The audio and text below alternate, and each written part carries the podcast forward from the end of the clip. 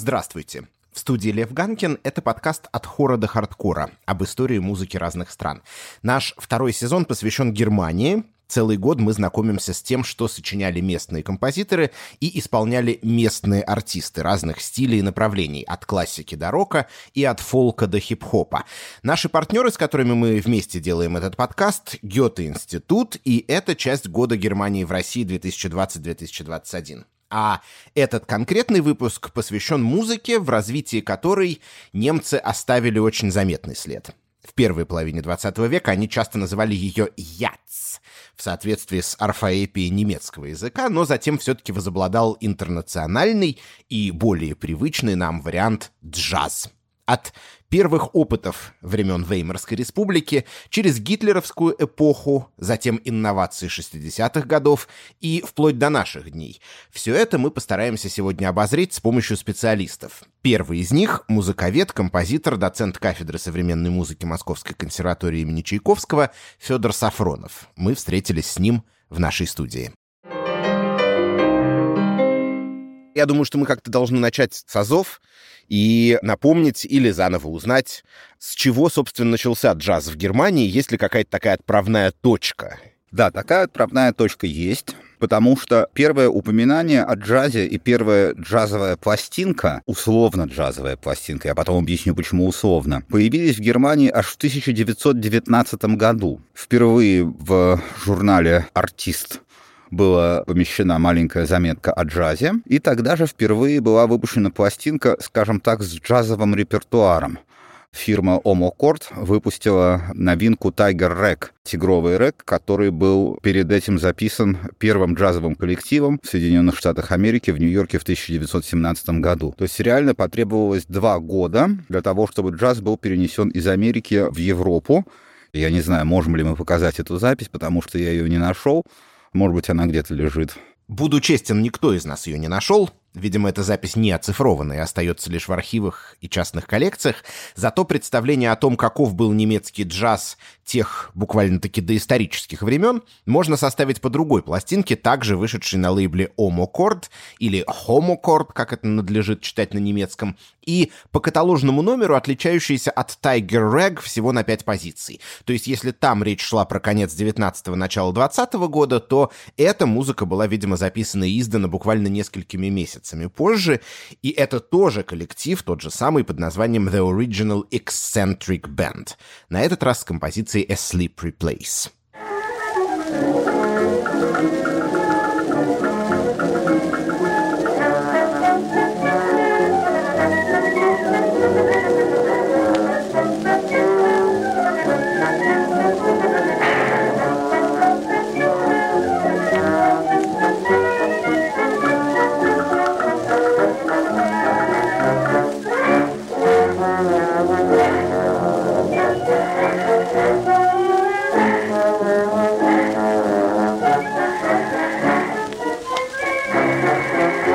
Дальше начинается медленно, верно раскручиваться вот эта вот история джаза в Германии. Что в ней происходит с следующим номером? Первым делом немцы решили поставить на поток скажем так, теоретизирование и обучение джазу, что вполне согласуется с немецкой национальной традицией, я так думаю. В 1921 году выходит первая книга о джазе, полная всей той информации, которая пришла из Европы, из Америки о джазе, и ее переполняют всевозможные джазовые мифы. То есть это на самом деле не книга о джазе, а так скажем вообще. Потому что настоящая немецкая джазовая книга, конечно, связана с именем выдающегося музыковеда, джазового критика первого джазового критика Германии Альфреда Борезеля, который издал книгу о джазе в 1925 году. Это было уже серьезное исследование джаза. И дальше приступил к выпуску наглядных пособий для джазового музицирования, которые не имели аналогов в мире. Одновременно с этим надо сказать, что первые несколько лет, первые лет примерно пять, немцы, конечно, играть джаз не умели, несмотря на все потуги. И мы можем в этом убедиться, если прослушаем такую запись, как «Йокохама» в исполнении Марика Вебера. Марик Вебер играл в «Адалон отеле» в Берлине. Это был салонный оркестр,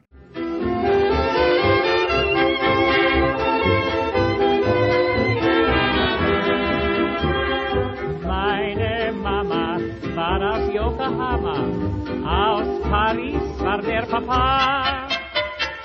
Meine ging nur im Pyjama, weil Papa das gerne sah.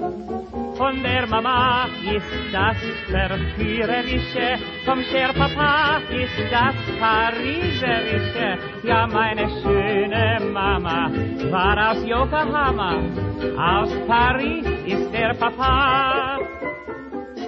Вы говорите, что они пытались играть джаз, и у них не получалось. Это потому, что они как бы у них было другое происхождение, другая музыкальная выучка. С чем это связано? Это, конечно, связано с тем, что это все равно как переход на другой язык. Потому что можно сколько угодно говорить по-русски с немецким акцентом, но немецкого языка из этого не получится. Ну и как долго продлилась вот эта ситуация, в которой местные музыканты и композиторы как бы учатся разговаривать на этом новом языке? Где-то в 25 году происходит решительный слом. И, во всяком случае, немецкие оркестры выходят на уровень таких же оркестров английских. Дело в том, что немцам было у кого учиться. Потому что огромное количество американских музыкантов ринулось в Берлин и Франкфурт и в другие города Германии – и вместе со своими американскими коллегами или очень часто с немецкими коллегами, которые приглашались в оркестр, они играли настоящую, скажем так, джазовую американскую музыку в модном тогда духе нью-йоркском. Среди них, например, Лад Гласкин, знаменитый бенд-лидер, чья карьера в основном связана с Германией, и его помнят в основном по его деятельности в Германии, хотя он прожил долгую жизнь, родился в Америке, умер в Америке, но вот именно берлинские годы его работы запомнились музыкантам больше всего. Сейчас мы с вами послушаем, как он играет со своим оркестром в Берлине, сочинение, которое входило в репертуар Дюка Эллингтона «Doing the New Lowdown».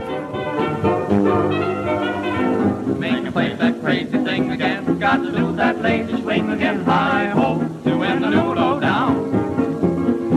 Got my feet to misbehaving now. Got a soul that's not forsaken now. Hi ho, doing the new low down. That dancing demon has my feet in a trance. Cause while I'm dreaming, I go into that dance. Once you hear that haunting strain to it, like a bet you'll go and to it, Hi ho, doing the new low down.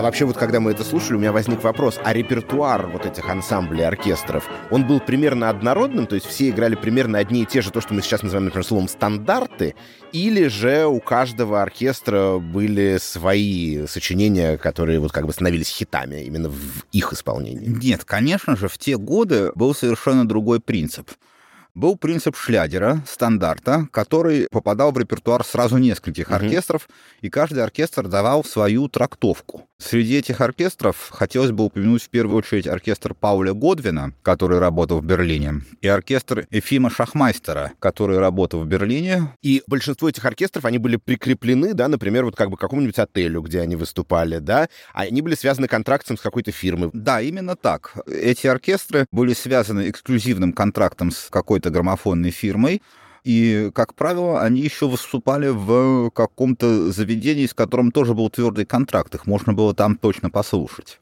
это исключительно такой столичный феномен, потому что мы сейчас в основном берлинских называем артистов. Насколько они ездили, например, по остальной стране и как бы несли свое джазовое слово, джазовую правду в массы? Нет, но вы понимаете, что есть крупнейший центр другой, который соперничает с Берлином, это Франкфурт. Во Франкфурте развивается джазовая жизнь не менее ярко и интенсивная, чем в Берлине. В частности, там в 1928 году открывается первый в мире факультет джаза. Он был закрыт только в 1933-м. Но это уже при Гитлере. Да. да. Это уже новый, я бы сказал, исторический период, новый исторический ага. этап, до которого мы, собственно, потихонечку и добираемся. Да? Да. Вот. В какой момент, кстати говоря, вот, ну, как бы Гитлер приходит к власти, сразу же джаз как бы опознается и клеймится как нечто, значит, чуждое культурно-классово и расово, значит, настоящей Германии? Или это такой постепенный процесс? Это постепенный процесс, потому что сразу сразу же немецкие журналы консервативного направления, даже, может быть, не сильно связанные с фашистами, художественные журналы, начали публиковать статьи о вреде джаза. Угу. что это шант-музыка. Шант это что значит? Шант это означает стыд или грех. Ага. Что это э, такая непотребная музыка, что джаз и кокаин шествуют нога в ногу в деле развращения нашей молодежи. Ну, претензии, да, как бы, как это формулировалось, наверное, к развязности, да, в первую Да, очередь, конечно. к такой к сексуальной раскрепощенности. Да, вот этот глагол entfesseln, распускать, развязывать, Ага, ага. Все время был вот в этой самой критике справа, которая раздавалась со стороны правых кругов, в том числе фашистских кругов. Мгм. Но до поры до времени можно было это как-то игнорировать. Это было еще на правах как бы таких, ну, спора какого-то теоретического, да? Да, конечно. И, скажем так, коммунисты джаз очень даже взяли на вооружение, потому что они считали, что вот эта музыка доступная, она народная, она вполне себе левая, потому что это музыка угнетенного американского черного меньшинства, и поэтому композиторы-коммунисты, такие в первую очередь, как Ганс Айслер, очень активно включали в свои сочинения джазовую идиоматику. И очень много писали песен на американские темы, которые мы до сих пор слушаем. Конечно, левые круги были за джаз, а правые круги очень активно выступали против него. Вот это словосочетание джазовая идиоматика, я хотел попросить чуть-чуть его раскрыть, что именно здесь имеется в виду. Ну, в первую очередь, заостренная ритмическая сторона, очень ярко проработанная. Она выражается, вот вы, наверное, заметили в том, что весь оркестр останавливается, а дальше идет такая ритмическая вставка из очень мелких длительностей, которые в два раза превышают, как правило, основные. Это называется брейк. А Вот. В этот момент танцоры должны были сделать какое-нибудь там головокружительное па, Мгм. как раз такое развязное.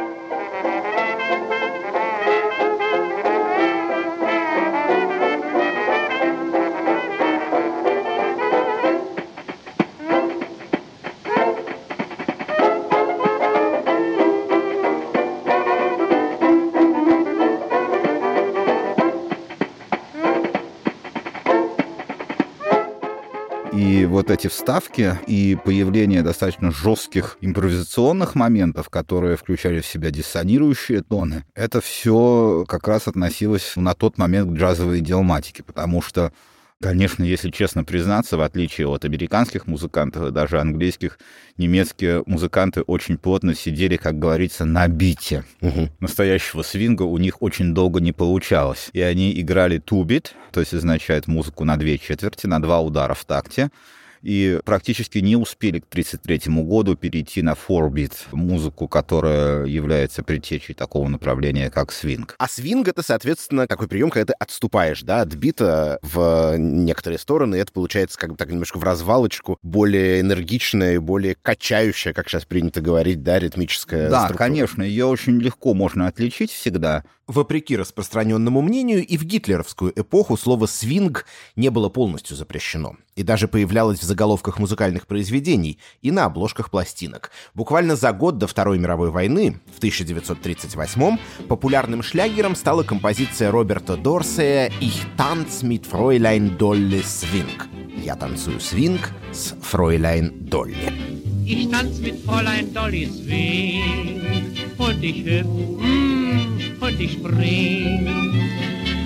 Sie flattert wie ein Schmetterling bei dem Swing. Kinder, das ist ein Ding.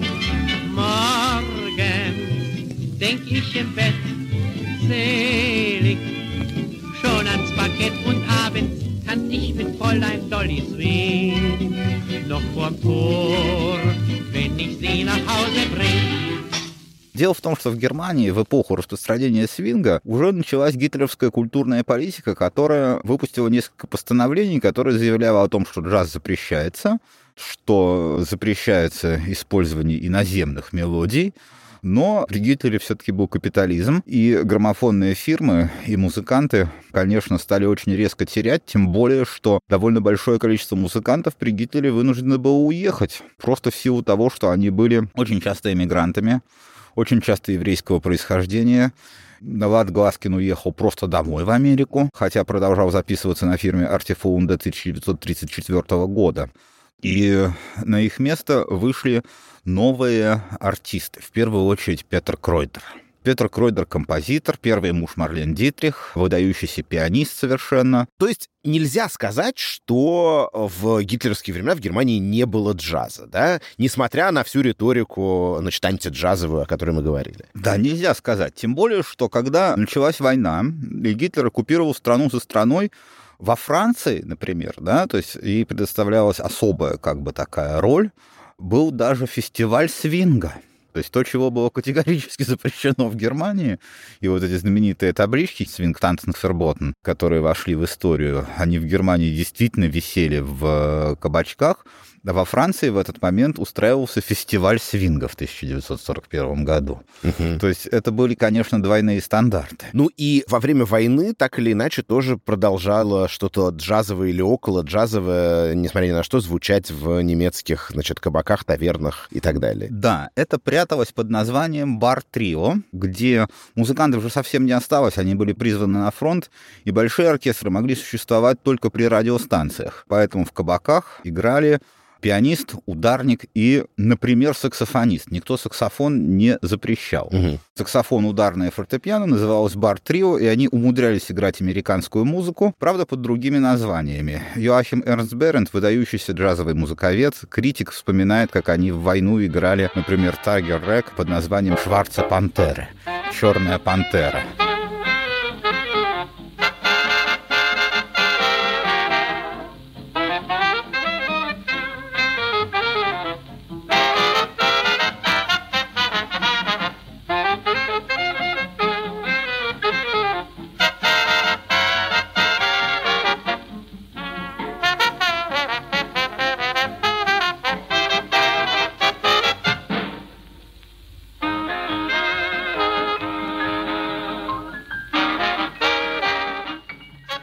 Слушайте, а у меня тогда такой вопрос. Получается ли, что и, значит, гитлеровская политика в отношении джаза, и просто тяготы военного времени, да, и то, что очень много музыкантов, значит, их по той или иной причине не стало, они не могли выступать, Получается ли, что это во многом обусловило переход от больших крупных составов, таких оркестровых, к малым джазовым коллективам, фортепианное трио, да, я не знаю, ну все что угодно? С одной стороны, да.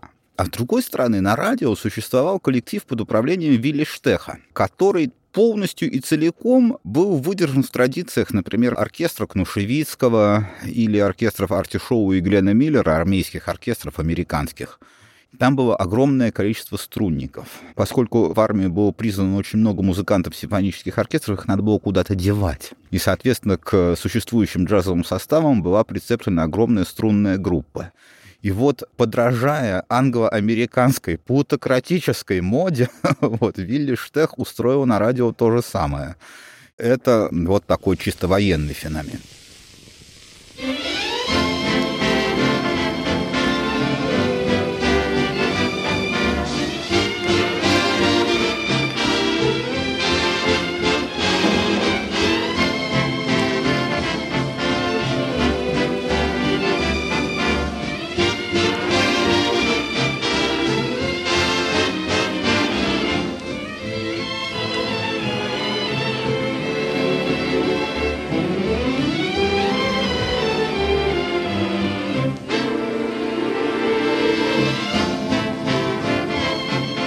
Еще один чисто военный феномен.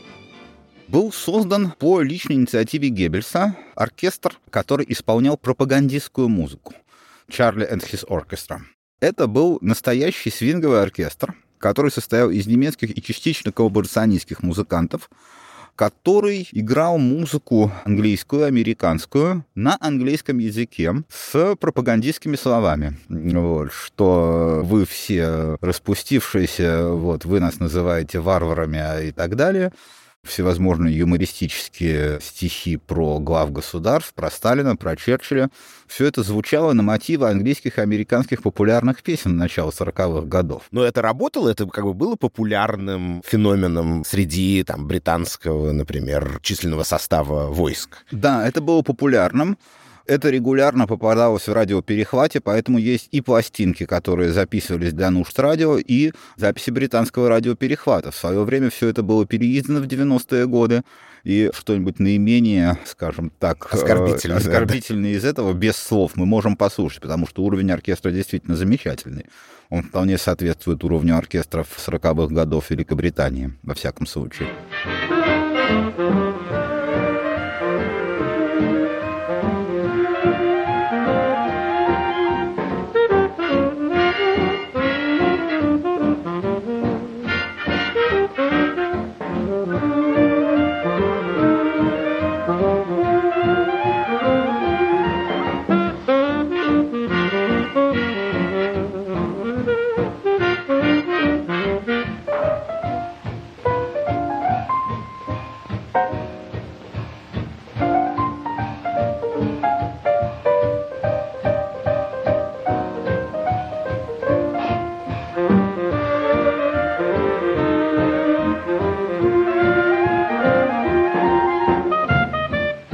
Я должен сказать, что записи Charlie and His Orchestra — это, конечно, одна из самых экстраординарных, шокирующих страниц в истории немецкого джаза.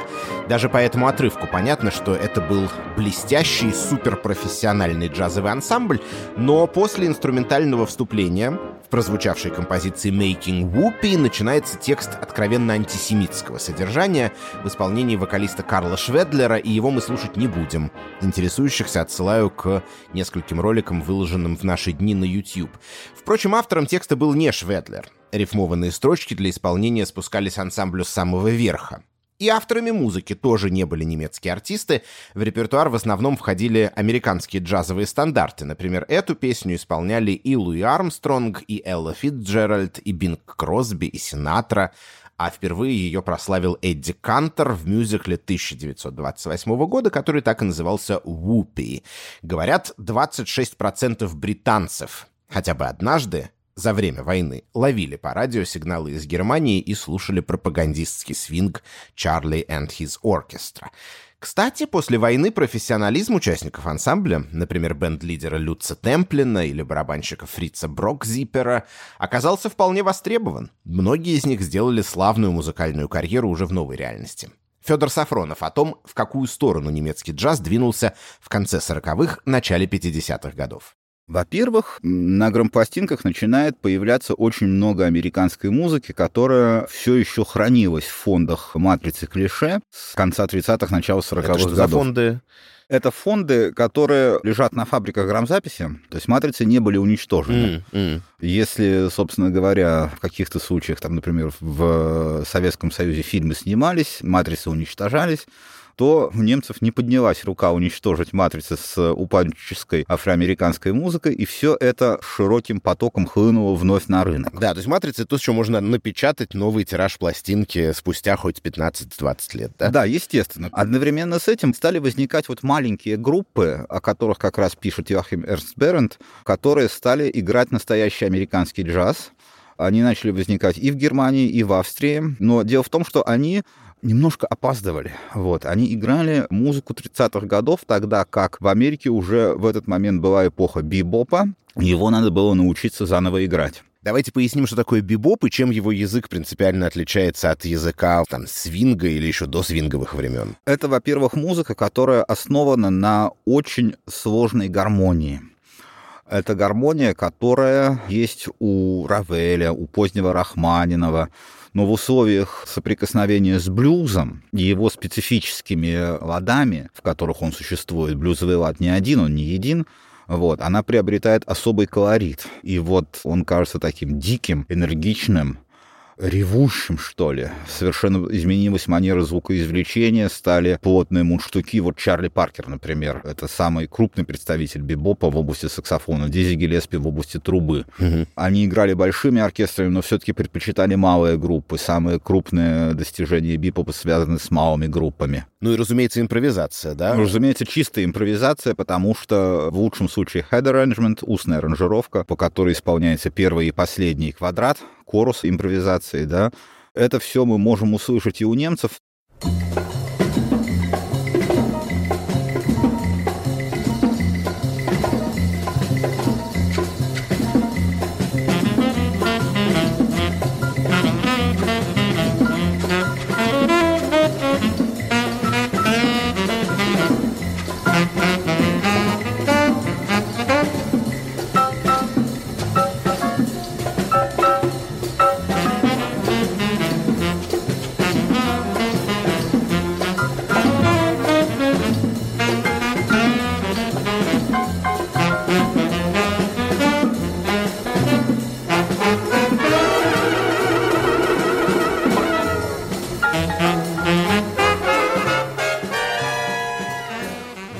Этом месте к нашему разговору подключается еще один участник. Это Вольфрам Кнауэр, директор джазового института Дармштадта, музыковед, автор книги «Play Yourself Man», первой полной истории немецкого джаза, вышедшей несколько лет назад. Вот что он рассказал нам о пейзаже послевоенного джаза в Германии. Jazz stood for a lot of После войны джаз стал означать много разного. Это была другая культура, другой подход. И, конечно, это ассоциировалось со свободой. Поклонники джаза наслаждались свободой, которую выражала музыка, и тем, что в ней каждый исполнитель мог показать свою индивидуальность.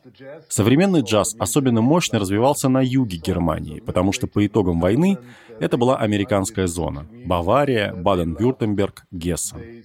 И американские военные базы оставались тут вплоть до начала 21 века. Поэтому местные артисты могли обмениваться опытом с американскими, а также выступать для американской аудитории, куда более требовательной, чем немецкая, ожидавшей от них более высокого профессионального уровня.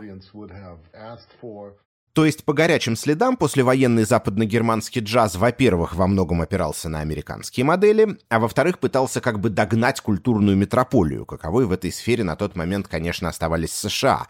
Однако во второй половине 50-х ситуация начала меняться благодаря нескольким музыкантам-визионерам.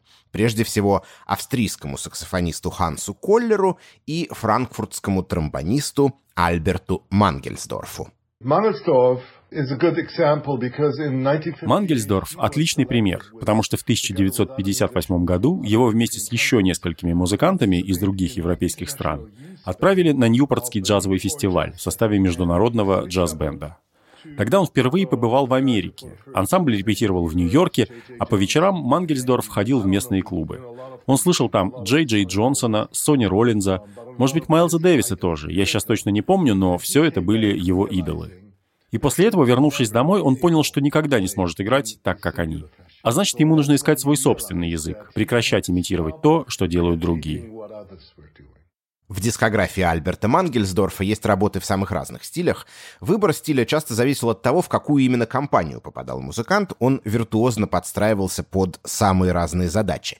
Но, возможно, главной инновацией артиста стали сольные записи и выступления. От тромбониста подобного ожидать не приходилось. Казалось бы, это чисто ансамблевый инструмент, у которого есть определенная роль в духовом оркестре или джаз-бенде, и не более того. Тем не менее, Мангельсдорф отважился на этот эксперимент, а чтобы один единственный тромбон не звучал слишком бедно, воспользовался нетривиальной техникой звукоизвлечения. Um, Никто не думал, что это может быть интересно слушать. Ладно, еще одна композиция, но весь концерт но Мангельсдорф открыл для себя технику мультифонии, когда ты играешь одну ноту, поешь другую, а затем с помощью обертонов инструмента производишь еще и третью ноту, и получается, фактически играешь на тромбоне аккорды. И он добился того, что это работало. А еще был достаточно вынослив для того, чтобы играть так на протяжении двух часов с перерывом, столько, сколько длится выступление. Очень немногие музыканты могли подобное выдержать. 誰だって誰だって誰だって誰だって誰だって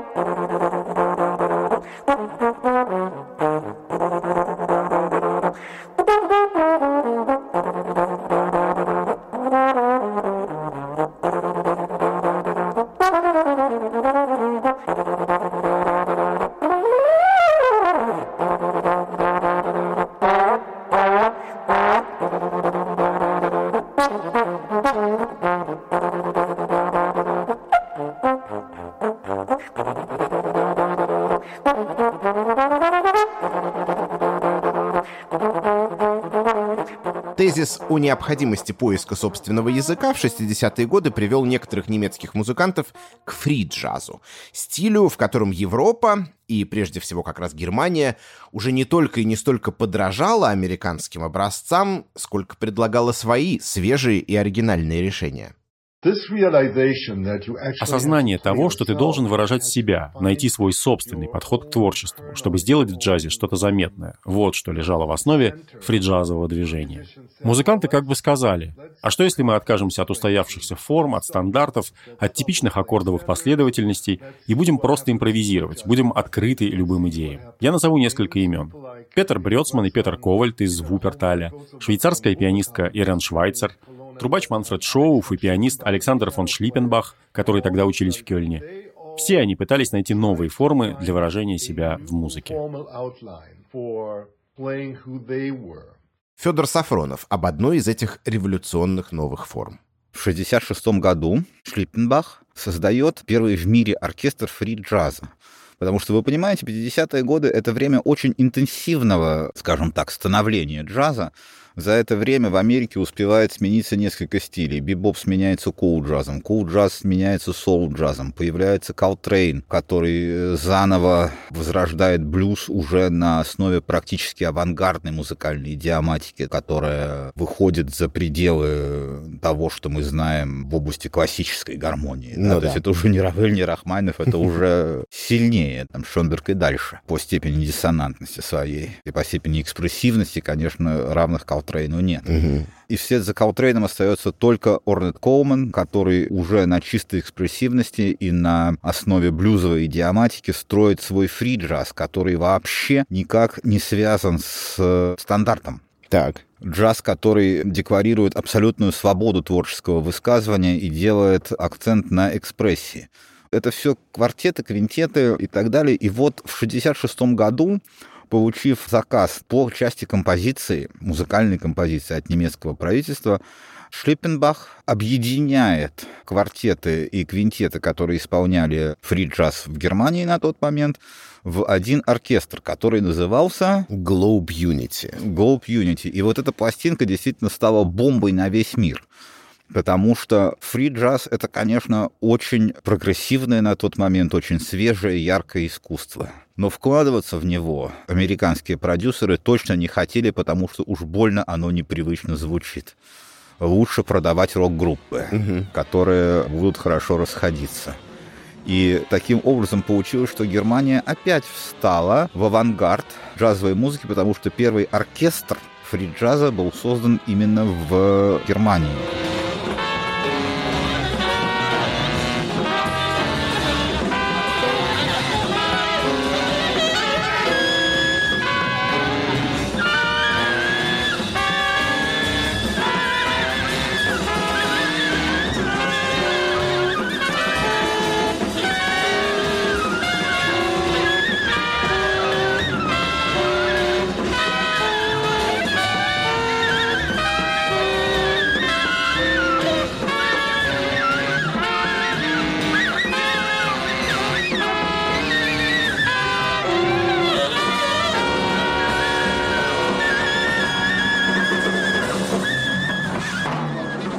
Самое интересное, что оркестр существует чуть ли не до сих пор, угу. насколько я себе представляю.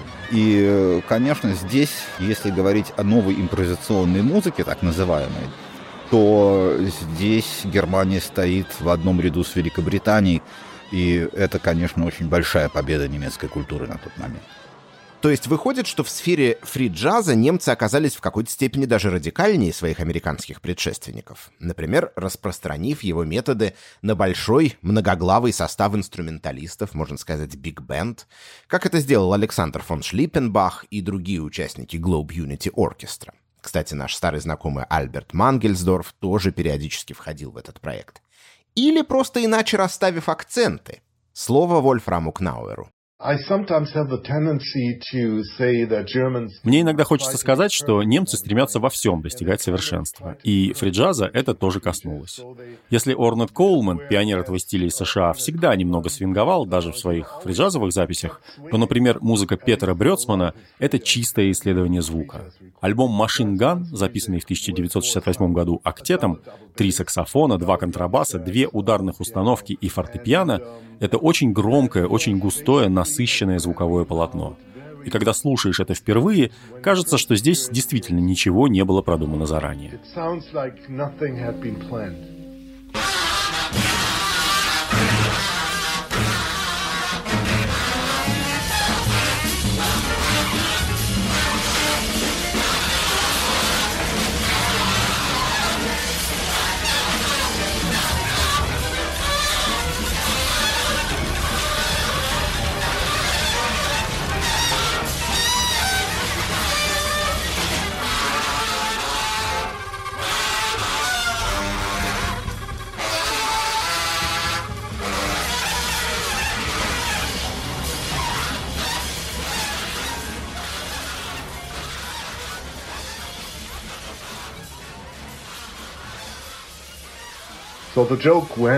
Знаете, в Германии ходила шутка, что у наших фриджазовых музыкантов было правило. Нельзя играть осмысленные вразумительные аккорды. Кто это делает, потом покупает пиво всем музыкантам. Конечно, это шутка, но, как и в любой шутке, в ней есть доля правды. Нетрудно понять, в чем был смысл фриджаза. Эстетический и политический. Протест против костных норм, поиск чистой экспрессии, стремление к полной открытости. Музыканты, тяготевшие к этому стилю, были готовы играть в самых разных комбинациях, в том числе и интернациональных, где пересекались исполнители из Западной и Восточной Европы, Америки, Африки и других регионов. Но, конечно, если без шуток, то я не исключаю, что кто-то из вас задастся вопросом, а как это слушать? И не живьем, где у тебя перед глазами весь процесс рождения музыки, а в записи. Один из методов восприятия этой музыки предлагает Федор Сафронов. Для этого нужно научить свой слух различать в ней отдельные линии. Потому что мы же с вами слушаем очень жесткий фольклор. Угу. Мы с вами очень можем интересоваться фольклором Африки, который весь состоит из линий, которые проходят в разных ритмах которые как бы накладываются друг на друга, образуют такую полиритмию. При этом интонация может быть очень скудная, диапазон, в котором эта мелодия разворачивается, может быть буквально один-два звука но при этом колоссальное ритмическое богатство. А здесь вот это африканское ритмическое богатство, которое идет от самых корней джаза, плюс сверхъестественно сложное интонирование, которое очень похоже на интонирование авангардной музыки того времени. Кейджа, Лигити и других музыкантов, которые, собственно говоря, были современны этому. То есть это примерно как слушать авангард, что Гаузена, мы же находим в нем что-то, да, даже в его, там, например, интуитивных композициях, потому что Штагаузен тоже подхватывает тут же идею свободной композиции. Александр фон Шлиппенбах и Манфред Шоуф учились в Кёльне, в высшей школе музыки, то есть, грубо говоря, в консерватории. А в соседней аудитории работали музыканты, которые принадлежали миру академического авангарда, экспериментировали с электронной музыкой. Это Штокхаузен, это Маурисио Кагель, это Бернт Алоис Циммерман, очень влиятельный академический композитор. И вдруг между этими мирами начался диалог. И композиторы задумались, а что будет, если внутри их произведений будет предусмотрена возможность для импровизации? А Шов и Шлиппенбах, наоборот, стали изучать разные техники композиции, графическую нотацию и прочие современные методы, которые могли помочь им структурировать их импровизационную музыку. Плодом сотрудничества фри-джазовых музыкантов с авангардистами из консерватории стало сочинение Циммермана под названием «Пронумерованные. Ода Элефтерии в форме танца смерти для джазового квинтета», записанное как раз при участии Шофа и Шлиппенбаха. Вот так звучал его отрывок.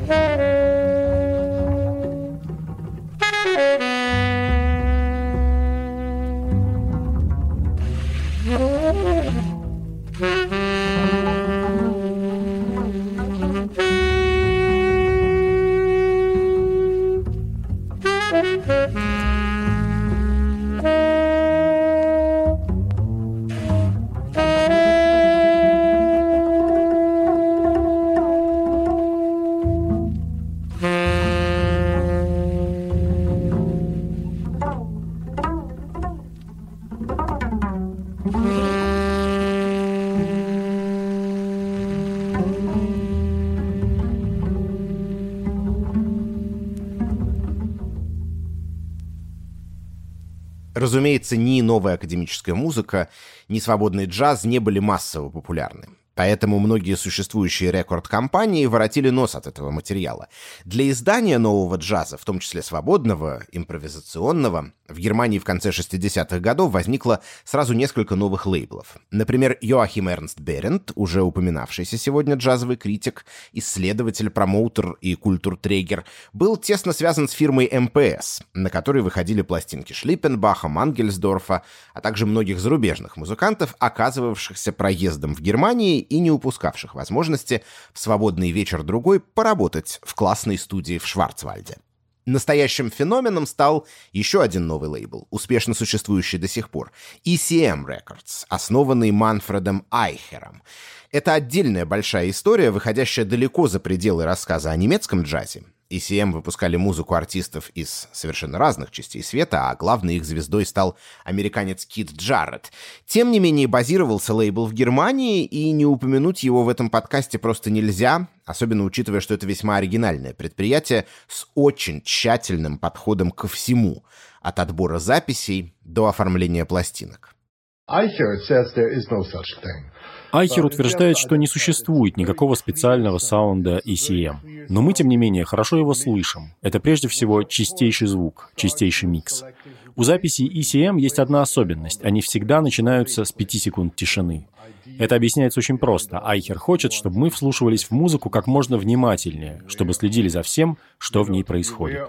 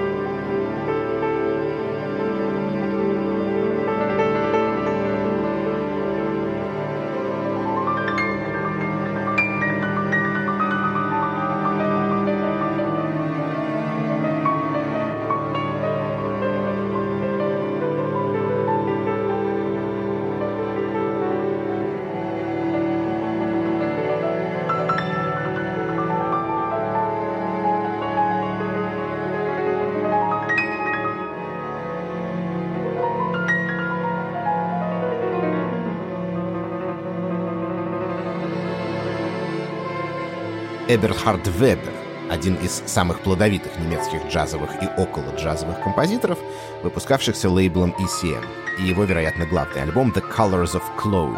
Это, конечно, не фри-джаз, совсем другая музыка, четко структурированная, продуманная от первой до последней ноты, а кроме джаза в ней слышатся и некоторые академические стили, прежде всего минимализм, а еще прогрессивный рок и многое другое.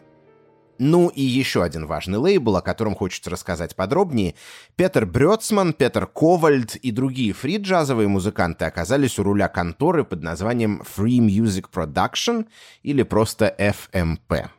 Free jazz, and this again holds true for Germany and the United States as well, Фриджаз и в Германии, и в США, конечно, было не просто продавать. Крупные лейблы им не интересовались. Поэтому если ты хотел, чтобы твою музыку кто-то слышал, но не хотел слушать продюсерское занудство о том, что пора бы записать какой-нибудь хит, нужно было брать дело в свои руки. Это поняли в Америке такие музыканты, как Макс Роуч или Чарльз Мингус уже в начале 50-х. А в Германии в конце 60-х был создан лейбл FMP, представлявший собой нечто вроде музыкального кооператива. Он базировался в Берлине, и важно, что когда это стало возможно, его создатели стали ездить в восточную часть города, давать там концерты и сотрудничать с местными артистами. А потом некоторые их записи выпускать на пластинках у себя. Это в каком-то смысле предвосхитило объединение страны. Показало, что и такое в мире вполне возможно. Looking at what's possible in this world.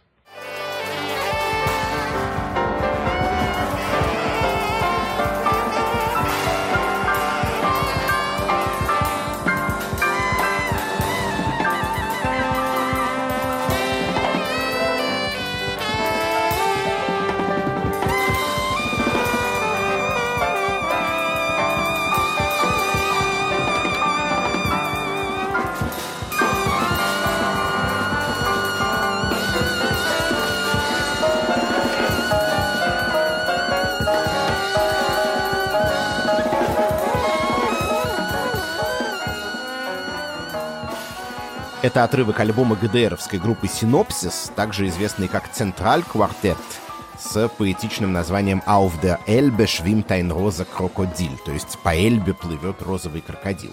Издан он был на Западе как раз на лейбле FMP. Я попросил Вольфрама Кнауэра коротко обрисовать положение дел с джазом в восточной части страны после Второй мировой войны. Jazz in the East had different connotations. You know, the connotations changed. Отношение к джазу на востоке Германии было неоднородным. С одной стороны, он представлялся музыкой угнетенного рабочего класса Соединенных Штатов, бывших рабов, афроамериканцев, жертв расизма и так далее. Это позитивный аргумент. А с другой стороны, джаз считался музыкой врага, порождением западной музыкальной индустрии, и это негативный аргумент.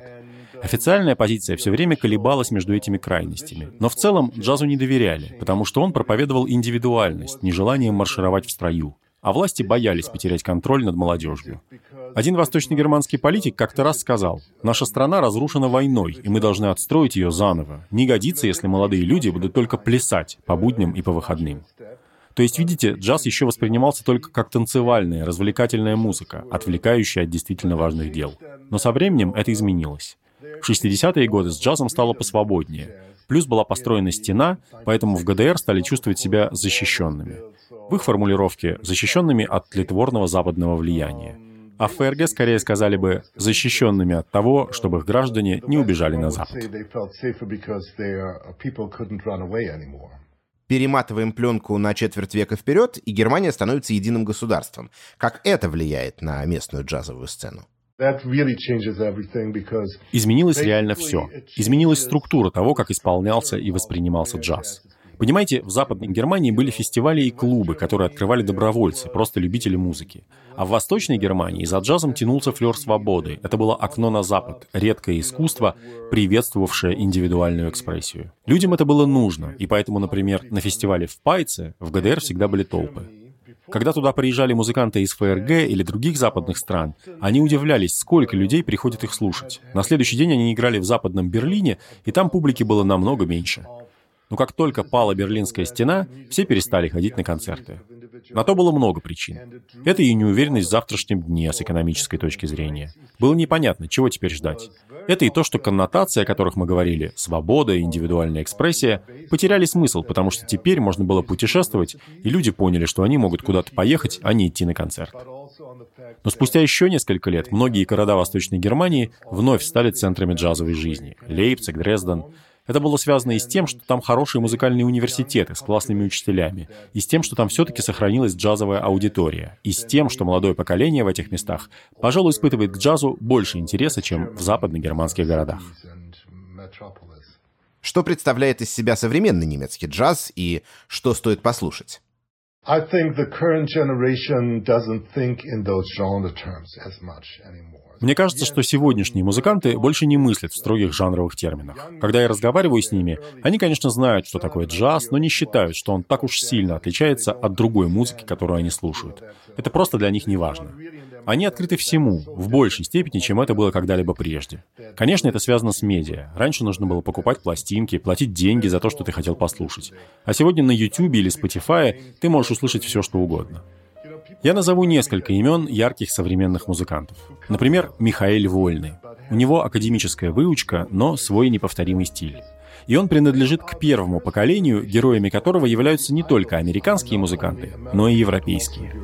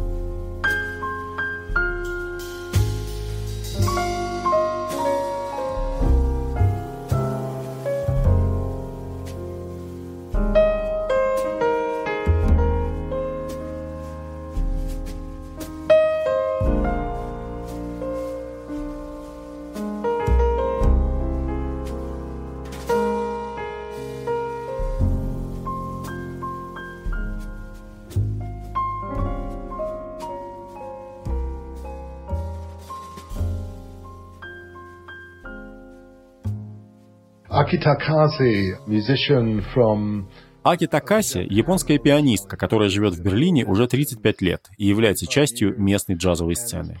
Буквально пару недель назад она получила премию Альберта Мангельсдорфа. Очень интересная артистка.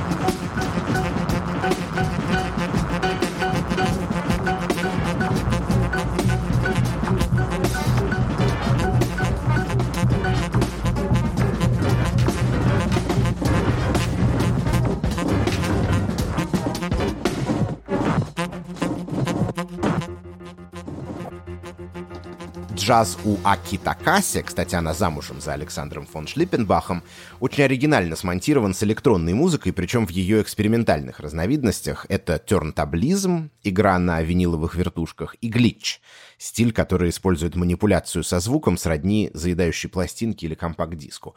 А в этом году Такаси успела выпустить совместный альбом с еще одним героем современной немецкой джазовой сцены, саксофонистом Даниэлем Эрдманом, у которого тоже немало своих интересных проектов, например, трио Velvet Revolution «Бархатная революция».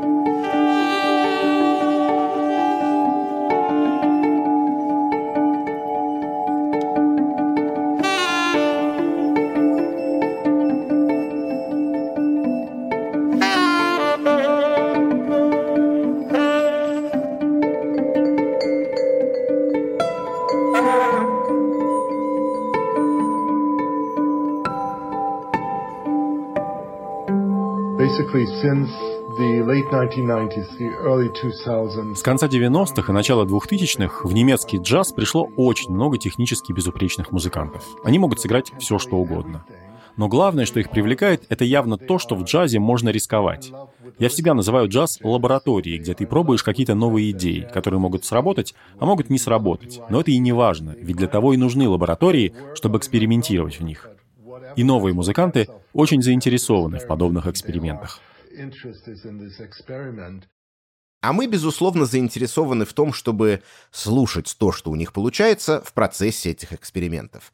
От фокстротов, ятца и свинга с фройляйн Долли, через бар-трио военных лет, пропагандистский джаз Хитс Оркестра, авангардные эксперименты 60-х и изысканный саунд лейбла ECM, вплоть до современных полистилических опытов. Немецкий джаз прожил долгую жизнь, и она не думает заканчиваться. Иногда местные музыканты стремились имитировать то, что слышали на американских пластинках, в других случаях, наоборот, обнаруживали себя на переднем крае мирового джазового прогресса как когда затеяли первый в мире университетский джазовый курс, или масштабировали свободную импровизацию для целого оркестра из полутора десятков участников или больше. Я благодарю наших гостей Федора Сафронова и Вольфрама Кнауэра за интересные истории, которые они нам рассказали, а еще всех тех, кто помогал мне делать этот выпуск. Звукорежиссера Камиля Шеймарданова, выпускающего редактора Екатерину Тарасову, расшифровщиков Кирилла Гликмана и Ивана Воловика, а также фактчекера Полину Семенову. В заставке подкаста использован фрагмент прелюдии и фуги номер 2 до минор из второго тома хорошо темперированного клавира Иоганна Себастьяна Баха в исполнении Святослава Рихтера. А всю остальную музыку, которую мы сегодня слушали, можно найти в плейлистах на сайте Арзамас и на стриминговых платформах. Весь новый сезон подкаста мы делаем вместе с Гёте-институтом в Москве в рамках Года Германии в России 2020-2021. О других проектах и мероприятиях года можно узнать на сайте годгермании.рф. От хора до хардкора, так же как и другие подкасты проекта Арзамас, удобнее всего слушать в мобильном приложении «Радио Арзамас». Скачивайте его в App Store и Google Play.